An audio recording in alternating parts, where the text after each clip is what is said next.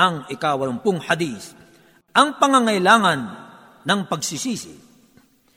عن عبد الله بن عمر رضي الله عنهما قال قال رسول الله صلى الله عليه وسلم يا ايها الناس توبوا الى الله فاني اتوب في اليوم اليه مئه مره Si Abdullah ibn Umar, sumakan nila nawa ang kaluguran ng Allah ay nagulat.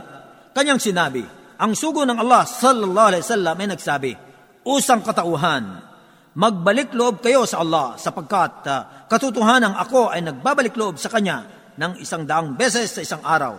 Isinalaysay ni Muslim, hadis bilang apat naput dalawa.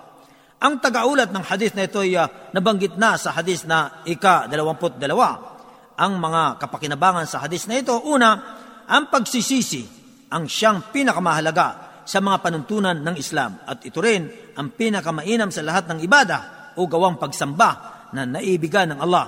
At dahil dito, ang agad-agad na pagsisisi ay ipinaguto sa isang Muslim sa lahat ng pagkakasala.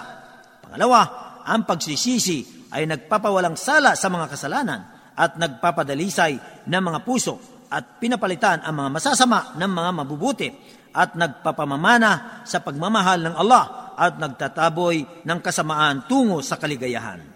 Pangatlo, dapat sa isang Muslim ay hindi nawawala ng pag-asa sa habag ng Allah, mananatili siyang may mabuting pagtingin at pag-unawa sa Allah sapagkat ang tinatanggap ng Allah ng pagsisisi ng tao ay yaong nagsisisi ng wagas. Pangapat, ipinag-uutos ng hadis na ito ang pagbabalik loob sa Allah, gaano man kalaki ang naging mga pagkakasala nito at pagsuway. Datapat, hindi matatanggap ito sa Allah, maliban kung maisalang-alang ang mga sumusunod na kahilingan. Una, dapat na ang pagsisisi ay maging wagas sa Allah at huwag maghangad ng anuman sa mundo o pagpupuri ng tao. Pangalawa, ang pagkalas sa kasalanan. Pangatlo, ang paghinayang sa paggawa nito. Pang-apat, ang matibay na pagpapasya na huwag nang balikan ito. Panglima, ang pagsauli sa mga karapatan ng may-ari nito kung ang pagkakasala ay mga karapatan ng ibang tao. Pang-anim, na ito'y bago ang pagsikat ng araw mula sa kanluran at bago lumantad ang tanda ng kamatayan.